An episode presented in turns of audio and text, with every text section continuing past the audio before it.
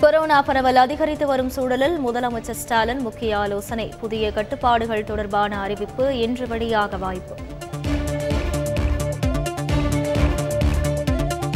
ஜனவரி இருபதாம் தேதி நடைபெறுவதாக இருந்த பல்கலைக்கழக தேர்வுகள் ஒத்திவைப்பு. கொரோனா தாக்கத்தை பொறுத்து பின்னர் தேதி அறிவிக்கப்படும் என அமைச்சர் பொன்முடி தகவல்.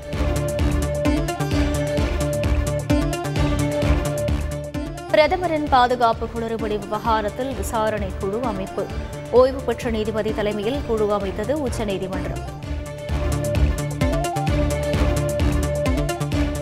பூஸ்டர் டோஸ் தடுப்பூசி செலுத்தும் பணியை தொடங்கி வைத்தார் முதல்வர் ஸ்டாலின். சுகாதார பணியாளர்கள் முன்கள பணியாளர்களுக்கு முன்னுரிமை.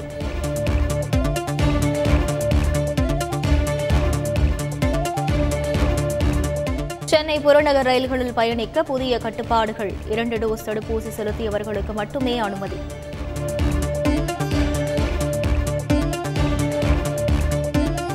நாடு முழுவதும் புதிதாக ஒரு லட்சத்து எழுபத்து ஒன்பது ஆயிரத்து எழுநூற்று இருபத்தி மூன்று பேருக்கு கொரோனா. நேற்று ஒரே நாளில் நூற்று நாற்பத்தி ஆறு பேர் உயிரிழந்துள்ளதாக தகவல்.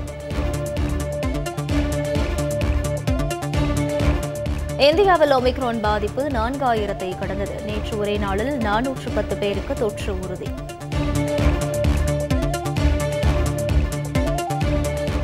சிறு நிறுவனங்கள் முதலீட்டில் முன்னோடி மாநிலமாக திகழ்கிறது தமிழகம். புத்தொழில் திட்டத்தை அரசு ஊக்கப்படுத்தும் எனவும் முதல்வர் ஸ்டாலின் பேச்சு.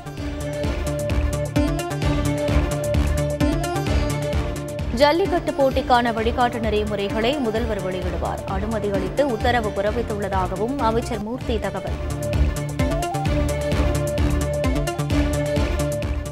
பத்திரிகையாளர்களுக்கான மருத்துவ காப்பீட்டு திட்டத்தில் கூடுதல் சிகிச்சைகள் சேர்ப்பு. திட்டத்தை தொடங்கி வைத்தார் முதலமைச்சர் ஸ்டாலின்.